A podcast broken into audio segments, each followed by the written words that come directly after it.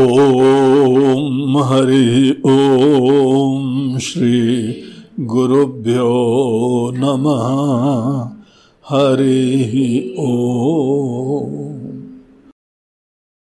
ॐ नमो ब्रह्मादिभ्यो ब्रह्मविद्यासम्प्रदायकर्तृभ्यो वंशऋषिभ्यो महद्भ्यो नमो गुरुभ्यः सर्वोपप्लवरहितः प्रज्ञानघनः प्रत्यगर्थो ब्रह्मैवाहमस्मि। ब्रह्मैवाहमस्मि।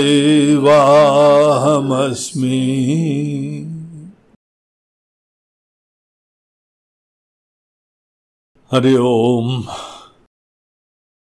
आइए सबसे पहले श्लोक पाठ, साधना पंचकम का दूसरा श्लोक चल रहा है। संगत सत्सु विधीयताम भगवतो भक्तिर्दृढ़ाधीयता शान्त्यादेव परिचीयतां दृढ़तरम्। कर्माशु सन्त्यज्यताम् सद्विद्वानुपसर्प्यता प्रतिदिनं तत्पादुका सेव्यता ब्रह्मैकाक्षरमर्थ्यतां श्रुतिषि वाक्यम समाकर्ण्यता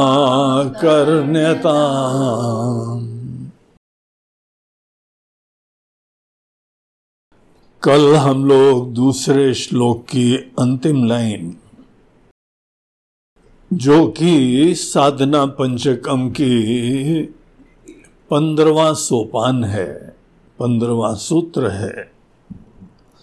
जहाँ पे एक अध्यात्म पथ के पथिक को एक आत्मज्ञान के जिज्ञासु को उंगली पकड़ के भगवान शंकराचार्य जी शुरुआत से आगे का रास्ता दिखा रहे हैं। उसमें ये जो साधक है, ये यहाँ तक पहुँचा है कि भगवान की भक्ति संतों के साथ में उसने प्राप्त करी, मन को शांत, सुंदर शमदमा आदि गुणों से संपन्न करा। और यद्यपि वो पूर्व में बहुत अच्छी तरीके से कर्म करना जानता था। पुरुषार्थ वशात, पुरुषार्थ से प्रेरित, बहुत अच्छी तरह कर्म करा। भगवान को अर्पण करके करा, कर्म को पूजा बना के करा। लेकिन एक मोड़ के ऊपर आके कर्म की सीमाओं का ज्ञान हुआ। और जब हमको ये पता लगा कि कर्म केवल इसी स्वप्नवत, जागृत अवस्था में अपने अनेक अनेक आवश्यकताओं की पूर्ति मात्र के लिए होता है और मन को भी निर्मल करता है, एकाग्र करता है, तैयारी करता है और जितना बाहर की चीज़ें देखो, धीमे धीमे एक चीज़ पता लगती है। किसी चीज़ में बहुत ज़्यादा अति महत्व नहीं होता है। और जहाँ तक आपको सुख, सुरक्षा, पूर्णता आदि की बात है, कितने सारे कर्म कर लिए, उससे ये नहीं प्राप्त होता है।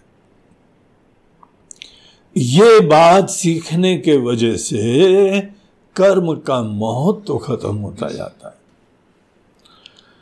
कर्म का महत्व तो खत्म हुआ और ये बात समझ में आती है कि कुछ जानना आवश्यक है। हम सदैव कुछ धारणाओं में जी रहे हैं। धारणा में जी रहे हैं कि बाहर से प्राप्ति करना है। धारणा में जी रहे हैं कि हम अपूर्ण ही हैं। धारणा में जी रहे हैं कि भगवान अलग ही। हैं? सब धारणाएँ हैं, क्या प्रामाणिक है इसमें? अगर शास्त्र और गुरु से पूछे, संतों से पूछे बोलते हैं, सब झूठे यार, तुम्हारी सब धारणाएँ झूठी हैं, कुछ सत्य नहीं है। न सुख सुरक्षा बाहर से मिलती है, न तुम अपूर्ण हो, न भगवान कहीं और लोक में बैठे हुए हैं। ये सब प्रारंभ में क्योंकि किसी के अकल नहीं थी, विवेक नहीं था इसीलिए ये भाषा बता के कुछ गुण उत्पन्न करे जाते हैं। अंततः एक दिन हमको अपने अज्ञान, अपने मोह का रियलाइजेशन होता है। किसी व्यक्ति को अपने अज्ञान, अपनी नासमझी का बड़ा परोक्ष परिचय हो जाए, खुद आपको अनुभव हो जाए, वो आपके जीवन में बहुत बड़ा दिन है। उसके बाद ही दिल से किसी चीज़ को जानने की इच्छा होती है, वो हमारी ज़रूरत हो जाती है जैसे कर्म के क्षेत्रों में बाहर की चीज़ों के लिए प्रार्थना करी थी ना, सपना देखा था हाँ? रोए थे, वैसे अब हमारे लिए ज्ञान प्रधान हो जाता जब तक जीवन के यथार्थ को जानेंगे नहीं, तब तक तो ऐसे अंतहीन भटकते रहेंगे। इसलिए हमको ये करना है, वो करना है, हमने कर लिया है, बहुत अच्छी तरह से करा है। और अच्छी तरह से करने का प्रमाण है, आपकी संसार की आवश्यकताएँ अच्छी तरह चल रही हैं। हुँ? और आपका मन एकाग्र हो गया, सूक्ष्म हो गया, बुद्धिमान हो गए। कर्म हमको जो है, चुनौतियों के मध्य में ही बुद्धिमत्ता जगती है। बड़े संरक्षण में बुद्धिमत्ता नहीं जगती है। एकाग्रता अनेकों चुनौतियों में जगती है, बुद्धिमत्ता चुनौतियों में जगती है। तो ये सब कर्म के क्षेत्र से प्राप्त करने के बाद अब कर्म के क्षेत्र से आगे बढ़ने की उत्कंठा होती है? दृढ़तरम कर्माशु संत्यजता कर्म से हमको ये करना, वो करना, इस चीज़ की प्राथमिकता खत्म हो गई, लेकिन जितनी ऊर्जा है, जितनी एनर्जी है जानने में लगाना है। कर्म छोड़ के अगर कोई आलसी हो जाए, पढ़ा रहे तो वो तो उसके लिए नुकसानदायी है। लेकिन कर्म क्षेत्र के अनेकों लक्ष्यों को किनारे करके कुछ जानने के लक्ष्यों को आप सिर आँखों पर बैठा के श्रवण करो, मनन करो उसमें अपना प्राण लगाना पड़ता है। उसके लिए किसी विद्वान की तलाश करनी पड़ती है। हम्म? और वहाँ जाके ट्यून अप करना पड़ता है। स्वीकृत होना पड़ता है। आप कोई भी रहे हो, कहीं के भी रहे हो गुरु के दृष्टिकोण से कसौटियाँ कुछ और होती हैं। इसीलिए उनके द्वारा स्वीकृत होना और जब आज स्वीकृत हो गए खूब सेवा से ही होता है ये काम। इसीलिए शंकराचार्य जी ने हम्म, चौदहवें सूत्र में कहा था प्रतिदिनम तत्पादुका सेविता उनके चरण पादुका की डेली सेवा करा करो। तब सौभाग्य मिलेगा ये सब। तब उनके हृदय में करुणा उत्पन्न होती है कि आपको ज्ञान देना चाहिए। वो ऑब्लाइज्ड नहीं है देने का। उनकी कोई कर्तव्यता नहीं है देने की। हम्म? कोई आपका ऑब्लिगेशन नहीं है कि उनको देने ही देना है। केवल उनकी प्रसन्नता है। इसीलिए उनकी प्रसन्नता। जिस चीज़ से जगती है, वही कार्य करके विनम्रता से सेवा करते हुए प्रेरणा जगती इसको ज़रूर देना चाहिए यार और फिर कल का जो सूत्र था, ब्रह्म अर्थता तो यहाँ पे हमने ये संकेत करा था कि देखिए, शुरुआत में ऐसे ब्रह्म ज्ञानी लोग सीधे प्रश्न पूछने के लिए भी अनुमति नहीं देते, बोलते, आप रहो, आराम से रिलैक्स रहो। आश्रम में अंत्यवासी की तरीके से रहने के कुछ प्रयोजन होते हैं। आध्यात्मिक प्रयोजन। आश्रम के व्यवहारिक प्रयोजन नहीं। आध्यात्मिक प्रयोजन होते हैं, आदमी सेवा से निरभिमानी होता है। राग द्वेष से मुक्त तो होता है। हर व्यक्ति का पास्ट रहता है, उसकी रुचियाँ रहती हैं। इस यात्रा के लिए उन सब चीज़ों को धो देना पड़ता है। इसीलिए थोड़े समय बाद गुरु जी खुद बोलते हैं कि हाँ पूछो। उस समय यहाँ पे देखिए आचार्य बोलते हैं, किस प्रकार के प्रश्न मन में आए हैं? तो आगे की यात्रा होगी। तो यहाँ तक आने के बाद भी आदमी उलझ सकता है, फिर फिसल सकता है। अगर आपने कर्म के क्षेत्र की कोई सिद्धियाँ पूछी, अगर आपने वहाँ जाके पूछा, महाराज जी, हनुमान चालीसा पढ़ते थे? हनुमान जी के बारे में कहा था, अष्ट सिद्धि नव निधि के दाता। महाराज जी, आठ सिद्धियाँ कौन सी होती? हम्म? नवनिधि कौन सी होती? यार, ऐसे ब्रह्म ज्ञानी लोग, कोई गूगल है क्या? हुँ? कोई विकीपीडिया है एनसाइक्लोपीडिया है, ऐसे इंफॉर्मेशन गैदर करने के लिए तुम इनके पास आए हो? जी ये बहुत ही जटिल प्रॉब्लम है। हमारी पत्नी को बड़ा कैंसर हो गया है, समस्या हो गई। महाराज जी, कोई सी जड़ी बूटी बता दो, आप लोग घूमते रहते हो। अब ये पूछोगे आके उनसे वो करुणा के धाम है, वो कुछ ना कुछ गाइडेंस दे देंगे, वो स्पेशलाइजेशन उनका नहीं होता है। उनका स्पेशलाइजेशन ब्रह्म ज्ञान में होता है। शाश्वत तत्व क्या है? नित्य तत्व क्या है? उससे, उसका ज्ञान कैसे प्राप्त करते हैं? हम्म? डॉक्टर के पास जाके अपनी कार की खराबी का रहस्य मत पूछना। हम्म? लगते हैं ना बेवकूफ़ आदमी। अपना टाइम भी और उनका टाइम भी वेस्ट करने वाले। डॉक्टर साहब बार बार गाड़ी रुक जाती है, क्या कर रहे हैं? डॉक्टर साहब बड़ी करुणा से बोलेंगे, ये पड़ोस में देखो, वहाँ पे एक ड्राइवर मैकेनिक है, उसके बाद चले जाओ। और क्या बताएँगे? हाँ। कोई कर्म के क्षेत्र के प्रश्न नहीं, कोई सिद्धियों के प्रश्न नहीं कोई यहाँ लंबी उम्र के प्रश्न नहीं, कोई आयुर्वेद ज्योतिष के प्रश्न नहीं, कोई वास्तुशास्त्र और कर्मकांड के प्रश्न नहीं। अन्यथा आप अपना समय भी और उनका समय वेस्ट कर रहे हो। और इनफैक्ट अपना जीवन खराब कर रहे हो। इसीलिए बहुत महत्वपूर्ण होता है, क्या प्रश्न करना? और देखो यहाँ पिछले सूत्र में जो चर्चा हुई थी कल, उसके अंदर यह है कि तुमको पूछना चाहिए। ये नहीं जाके बैठ जाना, बस अपने आँखें बंद करके, महाराज जी समझ जाओ। आप तो त्रिकाल ज्ञानी हैं।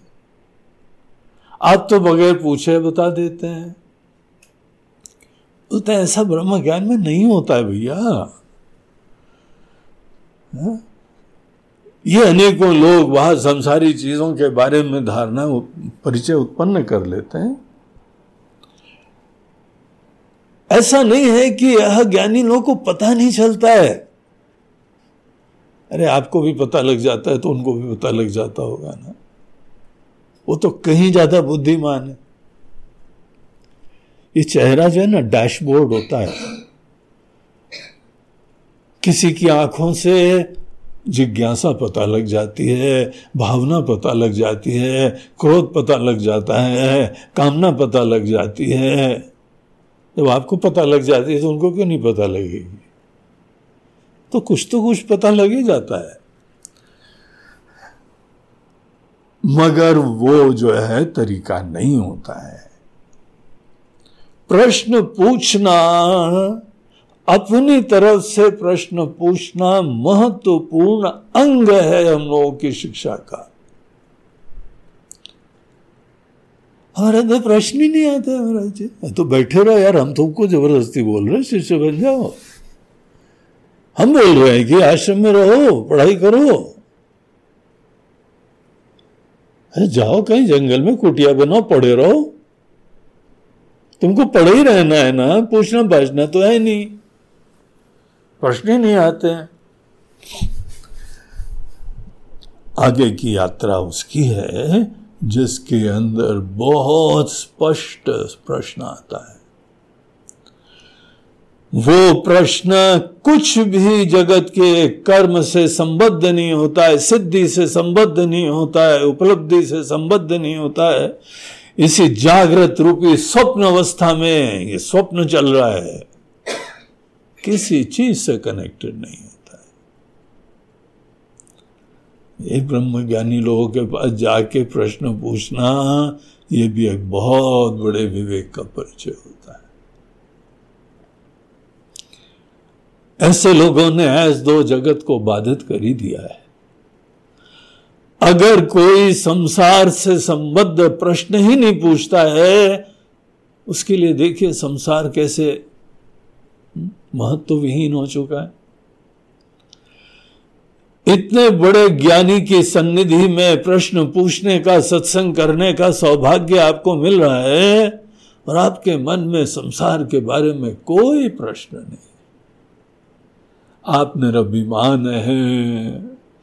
दुनिया भर की उपलब्धि करी कोई मीनिंग ही नहीं है उन चीज़ों का। धन दौलत नाम शोहरत, इसका कुछ लेना देना नहीं होता है ब्रह्म ज्ञानियों के दृष्टिकोण से। कोई राजाधिराज भी आए हो, उनको भी ज़मीन पर बैठ के पूछना पड़ता है। इसीलिए संसार जिसने बाधित कर दिया है, उसके प्रश्न कैसे होने चाहिए? देखिए, जब कोई प्रश्न करता है तो प्रश्न से उसका विवेक,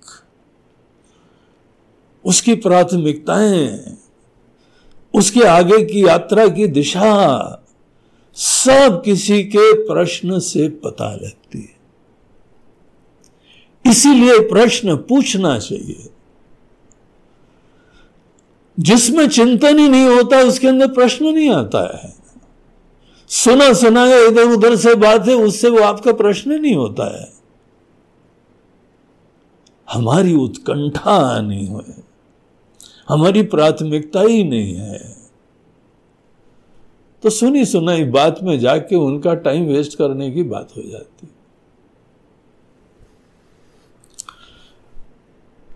अनेकों ये सब ऋषि मुनि लोग देखे एकांत में रहते हैं ना। क्यों? उनके संसार से कोई प्राथमिकता ही नहीं है। कोई महत्व ही नहीं है। इसीलिए वो भी नहीं उसमें रमते। हम्म?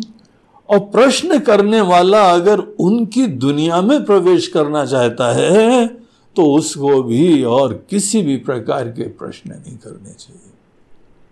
अगर आप करेंगे कोई भी ज्ञानी लोग किसी का मुँह तो बंद नहीं कर सकते हैं।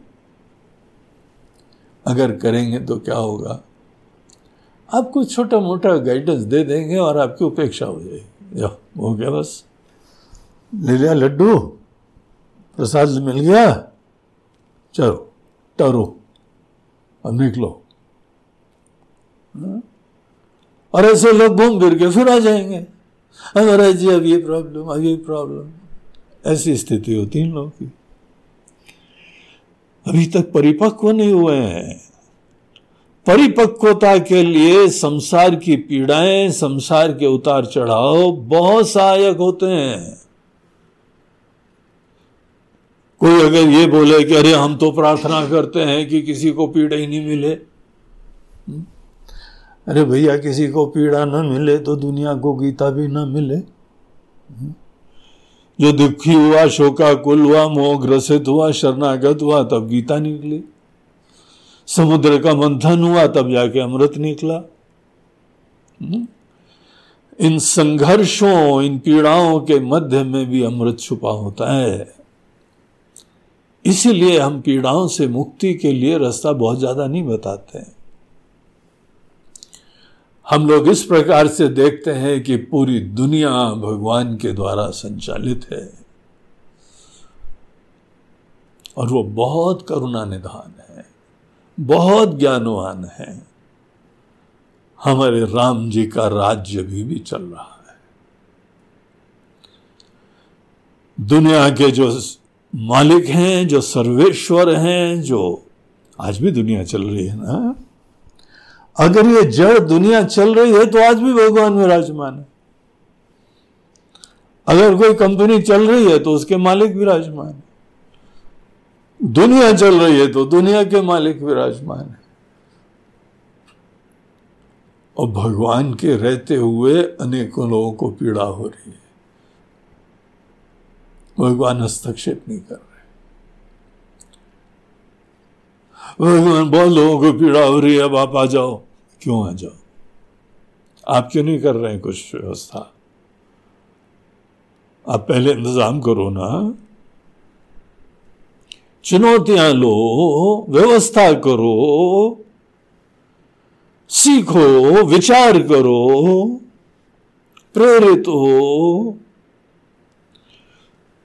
तो समस्याएँ हमको जो है वो जिज्ञासु बनाती हैं, चिंतन करवाती हैं, विनम्र बनाती हैं, सीखने का द्वार खोलती हैं।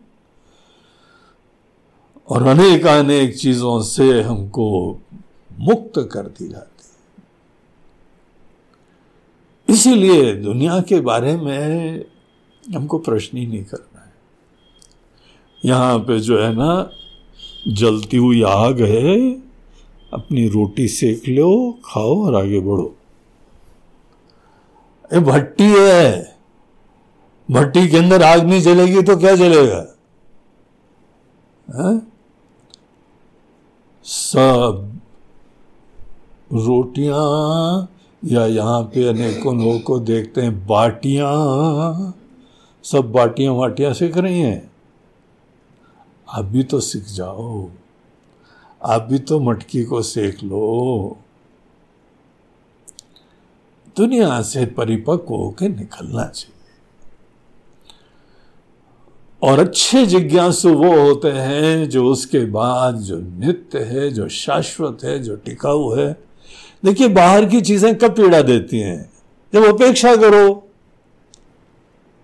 अपेक्षा ना करो तो कौन पीड़ा दे? इज़्ज़त की प्रार्थना ना करो तो कौन आपको अपमान दे?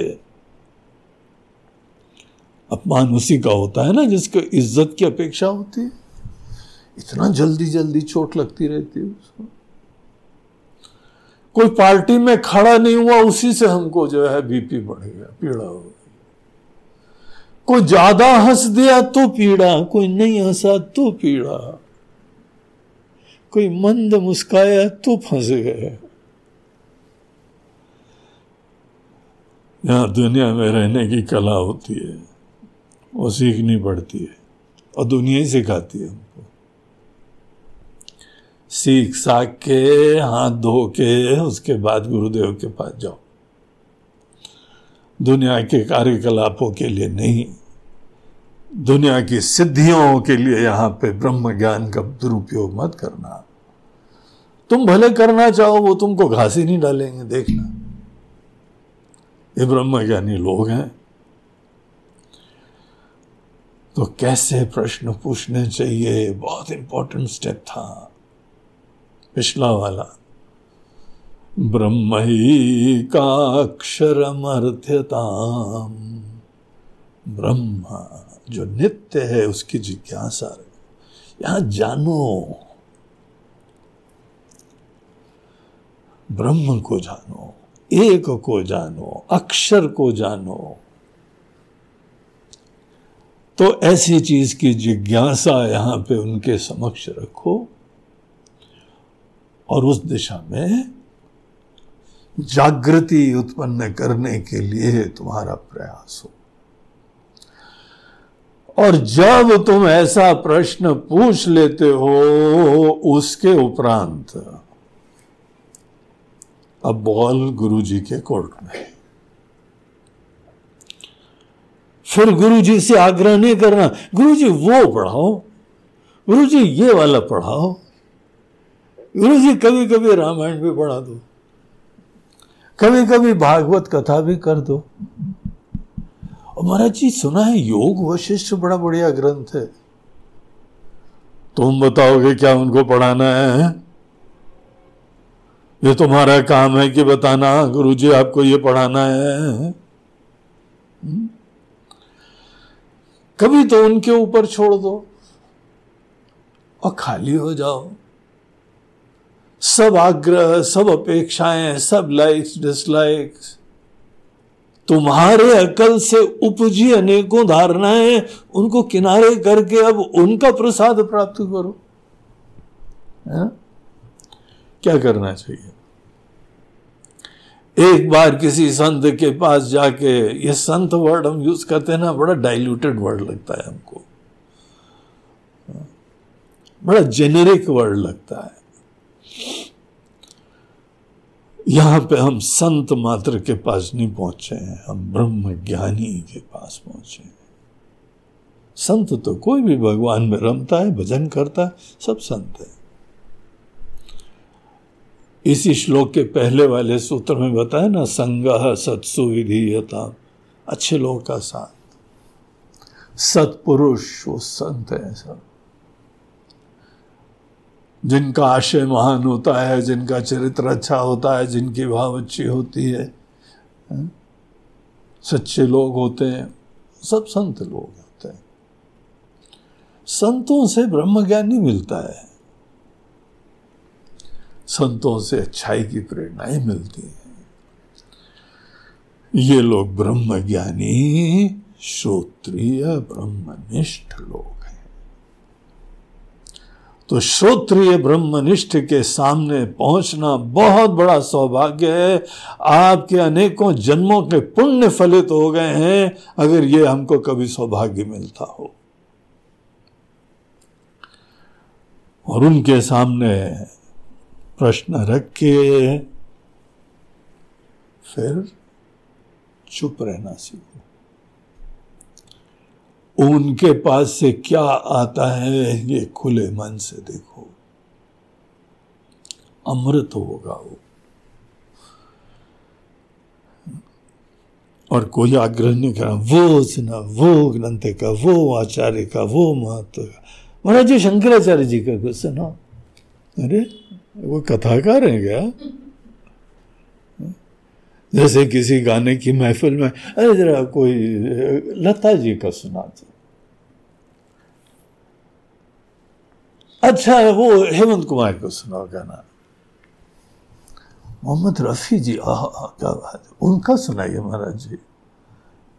ये आपको जो है वो हम्म, ऐसी सभा देख रहे हैं। प्रश्न पूछो, उसके बाद चुप, शांति से बैठो, खुले मन से बैठो। ऊपर से ही नहीं, चुप, अंदर से भी चुप। हम्म? और जो मिलता है, वो अमृत की पान करना है। अब एक बार कोई ब्रह्म ज्ञान का प्रश्न पूछा किसी श्रोत्रिय ब्रह्मनिष्ठ से वो क्या उत्तर देते हैं? ये उनके ऊपर है। अगर आपको गुरु नहीं जम रहे, छोड़ के जाओ ना। बहुत सारे गुरु हैं। होंगे, बहुत तो नहीं होते हैं, लेकिन कुछ तो होंगे। ढूंढो जाके इधर उधर। लेकिन गुरु के गुरु बन के मत बैठो। गुरु को बताने वाले बन के मत बैठना। धीमे धीमे उपेक्षित हो जाओगे तो शिक्षण योग्य बन के बैठो। शिष्य शिक्षण योग्य। शिक्षा के योग्य बनो। तो ऐसे जब पूछ पाछ के आप बैठते हैं तो वो क्या बताते हैं? वो आज का विषय है। तो ये इसी साधना पंचकम के ही इस पूरी श्रृंखला में अनेक अनेक साधनाओं का प्रतिपादन करते हुए, क्रम से हमारी यात्रा को आगे ले जाते हुए ये सोलवा सोपान है। सोलहवीं सीढ़ी पे पहुँचे हम। तो यहाँ आचार्य बोलते हैं, श्रुति शिरो वाक्यम समा कर्ण्यता श्रुति शिरो वाक्यम समा कर्ण्यता यहाँ महत्वपूर्ण चीज़ समा कर्ण्यता सम्यक आकर्ण्यता बहुत अच्छी तरीके से सुनना। कान से भी सुनना, मन से सुनना, बुद्धि से सुनना, भावना से सुनना अटेंशन से सुनना, खुले मन से सुनना। और वो क्या बताते हैं, वो सुनना। तो यहाँ आचार्य जो है, संकेत कर रहे हैं।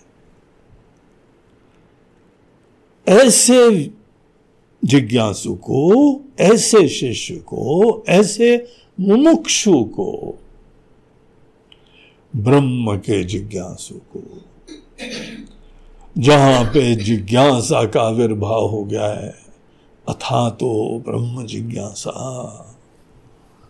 ब्रह्म जिज्ञासा उत्पन्न हो गई ऐसे व्यक्ति को वो श्रुति के अंतर्गत के श्रुति बोलते हैं वेदों को। श्रुति वेदों को इसलिए कहते हैं क्योंकि वो कर्ण परंपरा से हमारे पास तक आती है। हाँ? हमने गुरु से सुनी, उन्होंने अपने गुरु से सुनी और ये उन्होंने सुनी। ये वो विद्या है जो गुरु खुद बड़े निकट के शिष्यों को रिवील करते हैं। और ये ही ज्ञान ऋषियों ने भी परमात्मा से प्रसाद की तरह प्राप्त करा। ये भगवान से सुना। ऋषियों जो को सब रिवील्ड ज्ञान मिलता है। अनलाइक इन द वर्ल्ड यहाँ पे अनेकों लोग कुछ क्रिएट करते हैं। फिर अपनी इंडिविजुअलिटी का हस्ताक्षर लगाते हैं, ये मैंने करा है। ये ऋषि लोग अपने मन के अंदर से सब कर्तृत्व, अभिमान आदि से फ्री होके फिर दुनिया को देखते हैं तो कुछ रिवील हो जाता है। वो रिवील्ड नॉलेज इनको बोलते हैं वेदों के मंत्र। इसीलिए कोई अपना अभिमान नहीं लगाता, ये हमने करो, हमने करा। बोलते सच्चाई में देखें तो हमने क्या करा? कोई राइटर्स भी होते हैं ना उनको किसी पब्लिकेशन से कॉन्ट्रैक्ट भी मिल जाता है। बोलते हैं, आप बड़ी अच्छी किताब लिख रहे हैं, जरा लिखो हमारे लिए और लिखो हम सपोर्ट करते हैं आपको। तो एक सज्जन को जो है, वो किसी पब्लिकेशन हाउस ने पैसे दिए। वो बैठे हैं, कोई आ ही नहीं रहा है। तो बोला, भाई, क्या हो गया महाराज? बहुत दिन हो गए। बोलते हैं, आ ही नहीं रहा आइडिया प्रेरणा ही नहीं आ रही है। बोलते कहाँ से आती है? आप नहीं करते हो? वो बोलते हैं, अब तुमको क्या बताएँ? हम लोग तो केवल रिसीवर हैं। प्रेरणा तो आती है। फिर हम उसको अभिव्यक्त करते हैं, शब्द देते हैं, इसीलिए बड़े विनम्र रहते हैं। हम अपने दिल में जानते हैं कि ये तो आई थी। प्रेरणा आई थी, आइडिया आया था। दृष्टि आई थी, अकल आई थी, ये सब आती है। उचित पात्र को आती है। तो ऋषि लोग बड़े विनम्र रहते हैं। और उन्होंने भी सुना। भगवान ने उनको सुना दिया। उन्होंने अपने शिष्य को सुना दिया।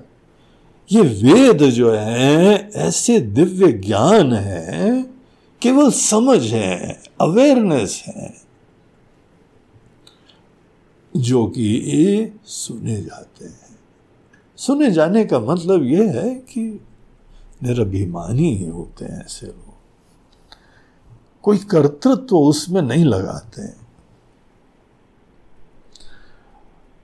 तो इसलिए श्रुति श्रुति के अंदर कर्म कांड के कैसे कर्म करने चाहिए, कैसे बेस्ट आउटपुट देना चाहिए, कैसे होलिस्टिकली जीना चाहिए, समग्रता से हर पल जीना चाहिए, पूरे भाव से कर्म के तरीके इसको बोलते हैं प्रवृत्ति लक्षण धर्म। गीता के प्रारंभ में शंकराचार्य जी ने यह बताया है, द्विधो ही वेदोक्त कर्म। प्रवृत्ति लक्षण निवृत्ति लक्षण दो चीज़ें वेदों में बताई एक तो कैसे प्रवृत्ति करनी चाहिए? ऐसे प्रवृत्ति करना सीखो कि यहाँ पे कर्म फल की असंभावना ही खत्म हो जाती। आप सृष्टा बन जाते हो, आप ब्रह्मा जी बन जाते हो। ऐसे कर्म करने का तरीका वेदों में बताया। और एक होता है कि निवृत्ति लक्षण धर्म। सब चीज़ों से मन को कैसे फ्री करना है? आसक्तियों से, कामनाओं से, अभिमान से, अहंकार से। एक अलग आर्ट है। इन चीज़ों को जमा करके खूब अच्छी तरह करना ही एक कला है।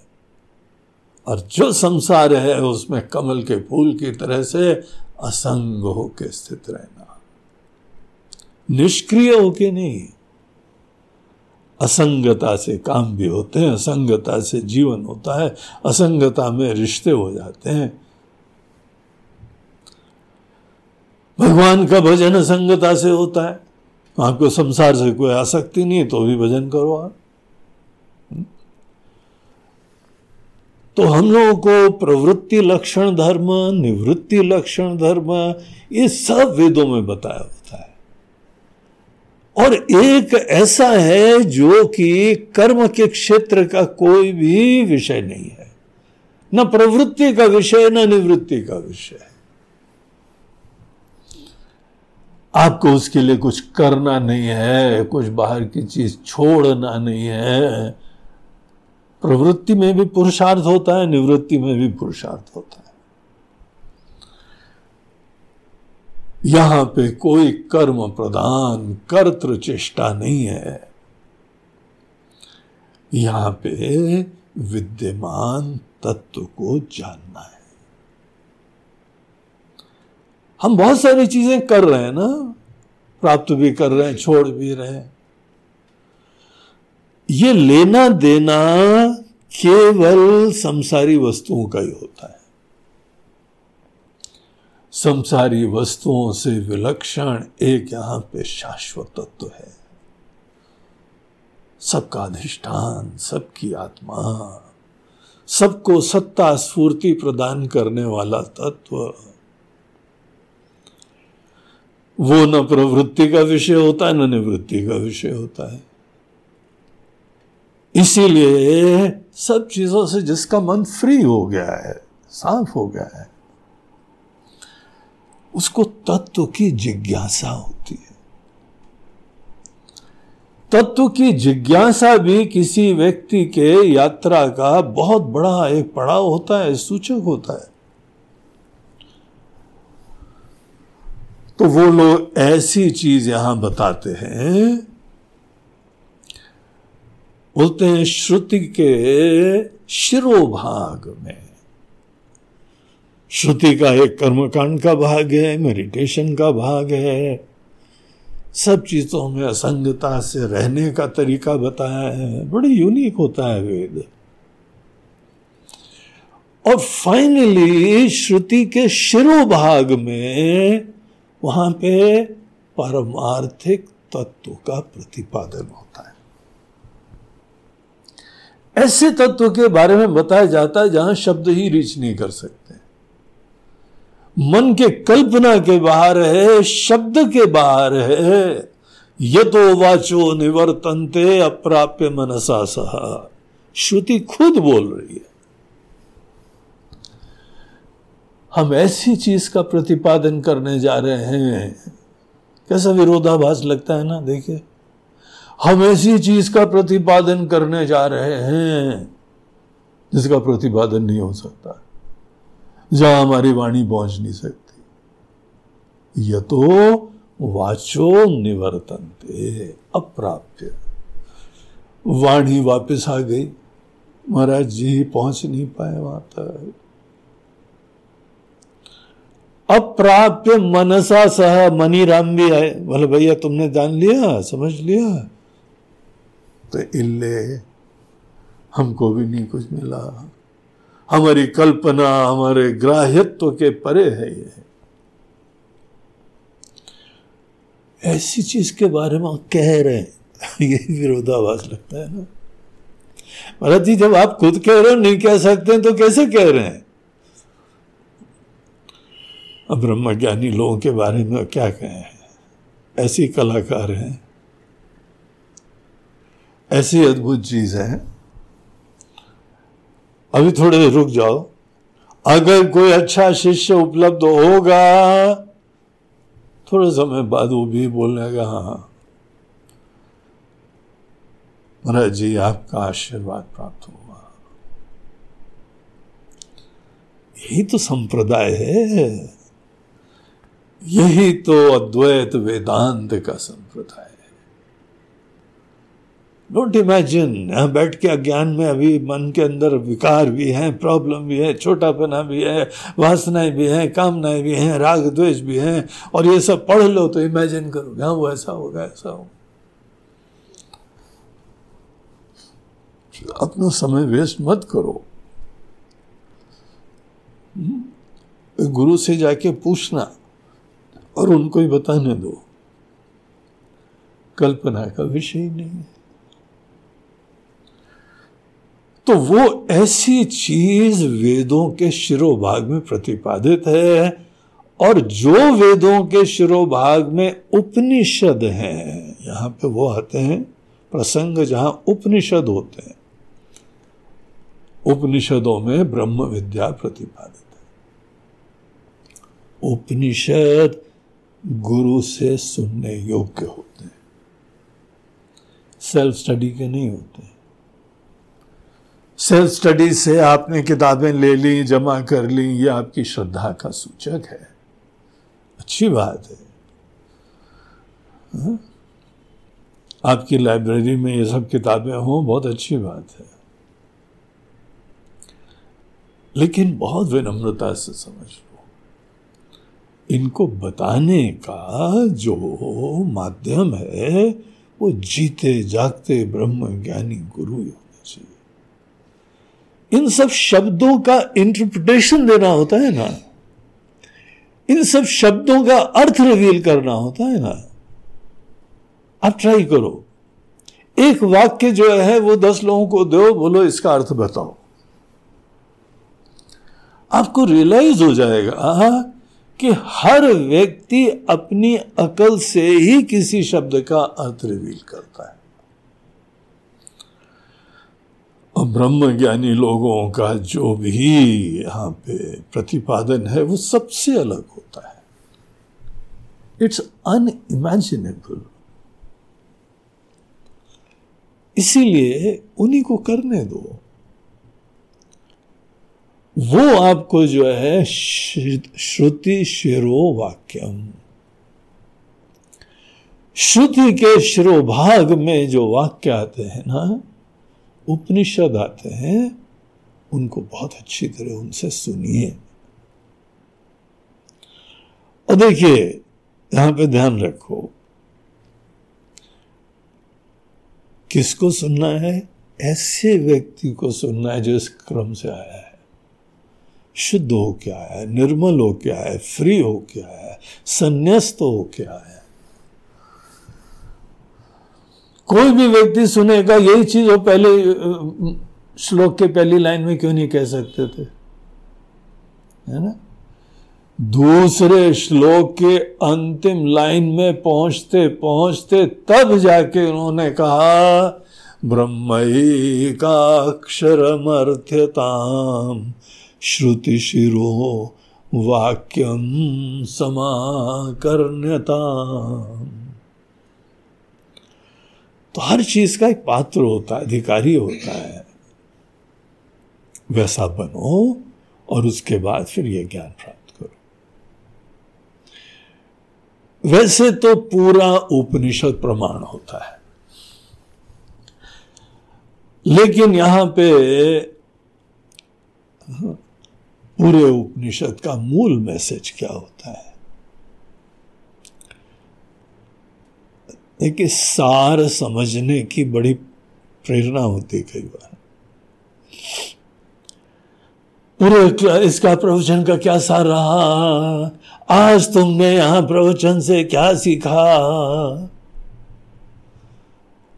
वो एक लाइन में बता देता एक गुरु जी बड़े बुद्धू निकले एक लाइन की बात को एक घंटे में बताते हो आप हाँ? सार केवल एक ही लाइन का था। उपनिषद में इतने मंत्र थे। अब किसी से पूछा हाँ उपनिषद का सार क्या है? उपनिषद सार एक लाइन। बाकी चीज़ों का क्या महत्व नहीं था? अरे, ऐसे ब्रह्म ज्ञानी साक्षात परमात्मा, वो पूरे सब ज्ञान रिवील करते हैं। हमको उपनिषद के सब वाक्यों का आदर करना चाहिए। हाँ ये भी बात सही है कि उनके द्वारा प्रतिपादित जो पूरा मैसेज है with due respect to entire Upanishad उनका फाइनल मैसेज वॉज़ रेवोल्यूशनरी हमारे लिए अकल्पनीय था। तो वो जो है, श्रुति के शिरोभाग में जो वाक्य है कुछ वाक्य हैं जो पूरे उनके मैसेज का सार बताते हैं। आप सीधे पढ़ लेंगे, आपको कुछ होएगा नहीं, हम अभी बता देते हैं आपको। इसीलिए पूरे उपनिषद पढ़ के वहाँ तक पहुँचना, उनको बोलते हैं महावाक्य। जो श्रुति शिरो वाक्यम महावाक्य उपनिषद के कुछ ऐसे वाक्यों को कहा जाता है जो कि उपनिषद की मैसेज का मूल प्राण है। Basic essence of the entire Upanishad. लेकिन, सीधे सार तक पहुँचने में you will miss out the message क्रम से जाओ, व्यवस्था होती है, प्रयोजन होता है। वहाँ तक पहुँचने का मतलब ये होता है, महावाक्य चारों वेद के अंतर्गत के एक एक महावाक्यों को आचार्य लोगों ने आइडेंटिफाई करा? ऋग्वेद के अंतर्गत ऐत्री उपनिषद है, उसका है प्रज्ञानम ब्रह्म एक उपनिषद में अयम आत्मा ब्रह्म एक उपनिषद में तत्वमसी और एक में अहम ब्रह्मास्मि। ये चारों वेद के अलग अलग हैं। कौन से वेद का क्या है? ये कॉमन नॉलेज है, आप कहीं भी रेफर कर दो वो ऑब्जेक्टिव नहीं हमारा। जनरल नॉलेज देना। महावाक्य जो है, वो होते हैं ऐसा नहीं है, बड़े लंबे वाक्य होते हैं, बहुत बड़े कॉम्प्लेक्स संस्कृत के स्टेटमेंट्स होते हैं। कितने छोटे छोटे तत्व ऐसी, हो गया महावाक्य अयम आत्मा ब्रह्म, तीन शब्द। महावाक्य महावाक्य में वाक्य कोई कॉम्प्लेक्स नहीं है, लंबे नहीं है, बड़े जटिल संस्कृत के नहीं है, लेकिन मैसेज इज़ माइंड बॉगलिंग। आपकी फाउंडेशन हिल जाए, आपका अस्तित्व खत्म हो जाए। महावाक्य में यह कहा जा रहा है कि एक जीव बन के बैठे हुए इंडिविजुअल होके सुन रहे हो, तुम ये हो ही नहीं। तुम ये सोच रहे हो कि तुमसे पृथक भगवान है। एक समय तुमको उसकी पूजा करने के लिए बोला था। सब जड़ता, तामसिकता, संस्कार किनारे करके सब कुछ समर्पित करो भगवान की सेवा, भजन, पूजन में। अब महावाक्य में बताते हैं, वो भगवान अब आपसे अलग नहीं है। तुम दूर रह के भगवान का भजन करते हो ना? जब भी भजन करते तो भगवान अलग, तुम अलग। तुम्हारा होना भी झूठा है, भगवान का अलग होना भी मोह है। भजन करो, प्रेम करो, लेकिन ये दूरी खत्म करो। अपना छोटा पना भी दूर करो, भगवान की दूरी भी दूर करो। क्या मिटने के लिए तैयार हो? तुम्हारा अस्तित्व, तुम्हारा सर्वस्व, तुम्हारा व्यक्तित्व, महावाक्य उसको खत्म कर रहा है। बहुत बड़ा वाक्य है। बहुत बड़ी बात कह रहे हैं। महाराज जी, हम हम नहीं रहेगा तो जानेगा कौन? हाँ बहुत सारे क्वेश्चन हैं। अभी एक ही क्वेश्चन नहीं, बहुत सारे क्वेश्चन है। क्वेश्चन पूछना नहीं जानो तो वो पूछना भी सिखाते हैं। और भगवान को सदैव हमने जो दूर समझा हुआ है, उनकी दूरी खत्म कर देते हैं। मैं कहीं हूँ, वो कहीं है, ये गुमा था मुझको। मैं जहाँ था, वो वहीं था। मुझे मालूम न था। बल्कि हम हम शब्द का अर्थ ही भ्रामक है हमारे मन में। इसीलिए तो भगवान दूर है। हमने अपने व्यक्तित्व को बनाया, उस दिन भगवान से डाइवोर्स हो गया हमारा। पता है भगवान को दूर किसने करा है? आपके व्यक्तित्व की धारणाओं ने इसीलिए तो इस प्रक्रिया से आते हैं, सेवा करते हैं, विनम्र रहते हैं, शरणागत होते हैं। ये सब हमारे व्यक्तित्व के निराश का क्रम है। व्यक्तित्व को बाधित करने का क्रम है। और फिर वो जो फाइनल जो नेल है, असली फाइनल कील है, वो तो ये गुरुदेव लगा देते हैं। हमारी अपने व्यक्तित्व की धारणाओं को समाप्त करते हैं। देखिए, हम हम नहीं रहे तो जैसे शून्य तुल्य लगता है। हम ज़ीरो हो गए, हम व्यक्तित्व नहीं है तो है ही नहीं, ऐसा लगता है ना?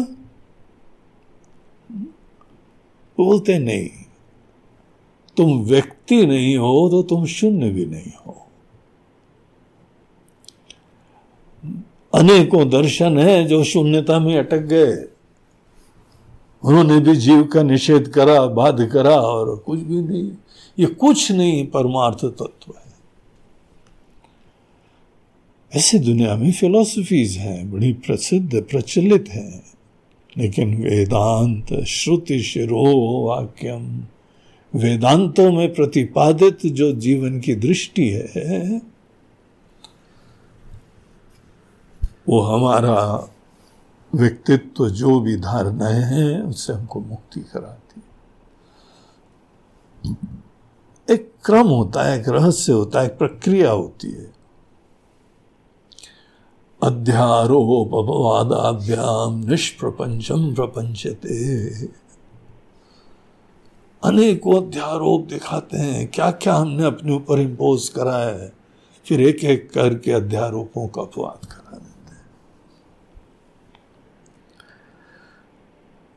तब जाके मैं के यथार्थ का ज्ञान होता है। तो ये वो मौका है जिसके लिए नाक रगड़ते हुए वेदों नित्य में धीयताम से यात्रा चालू हुई है।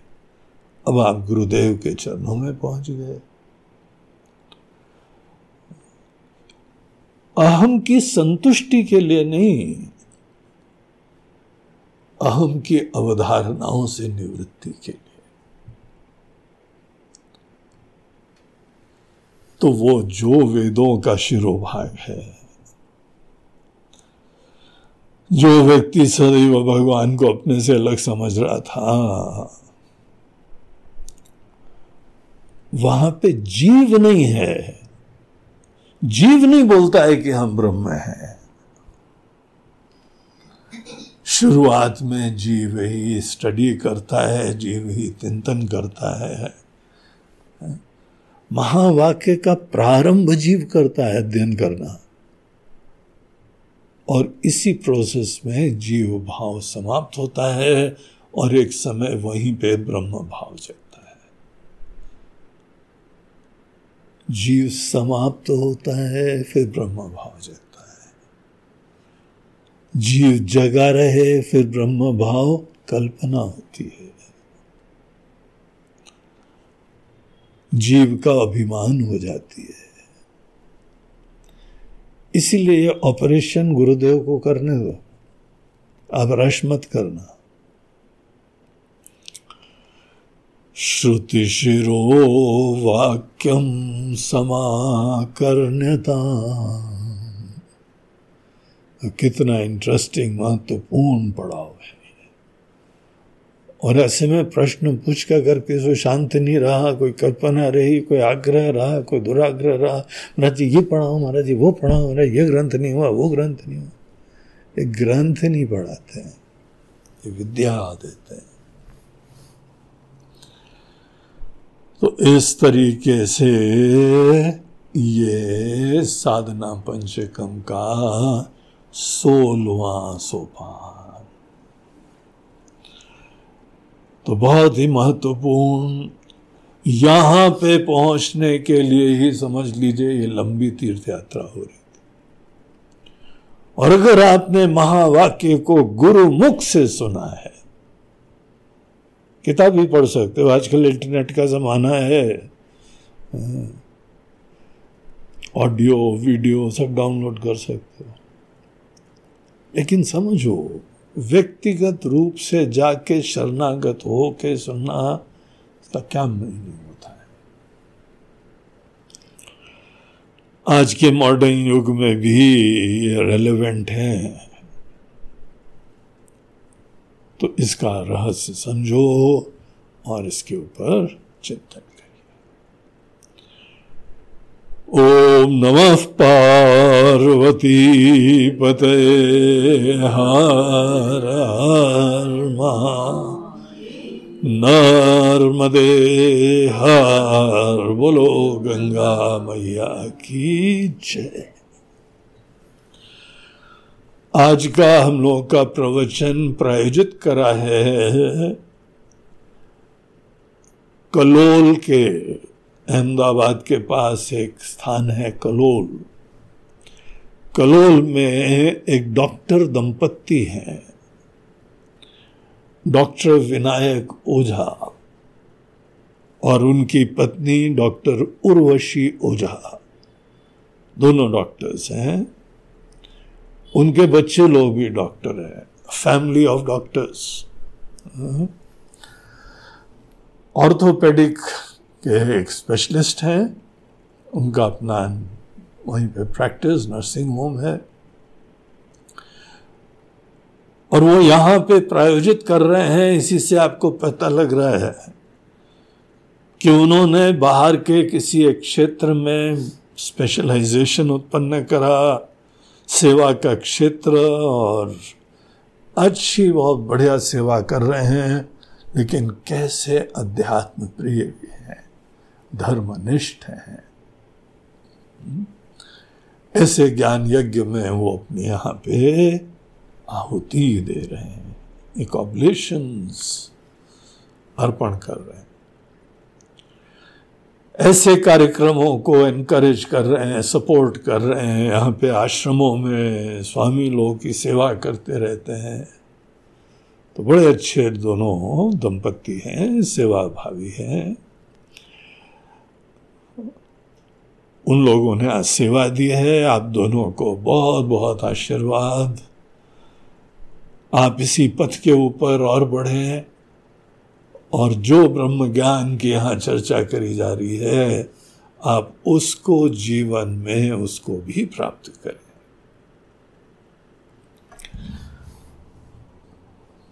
तो ऐसे पूरे परिवार को हमारा बहुत बहुत आशीर्वाद। उनका लड़का, उनकी लड़की, दोनों बहुत ही धर्मनिष्ठ। तो सबको हमारा बहुत बहुत आशीर्वाद। हरि ओम।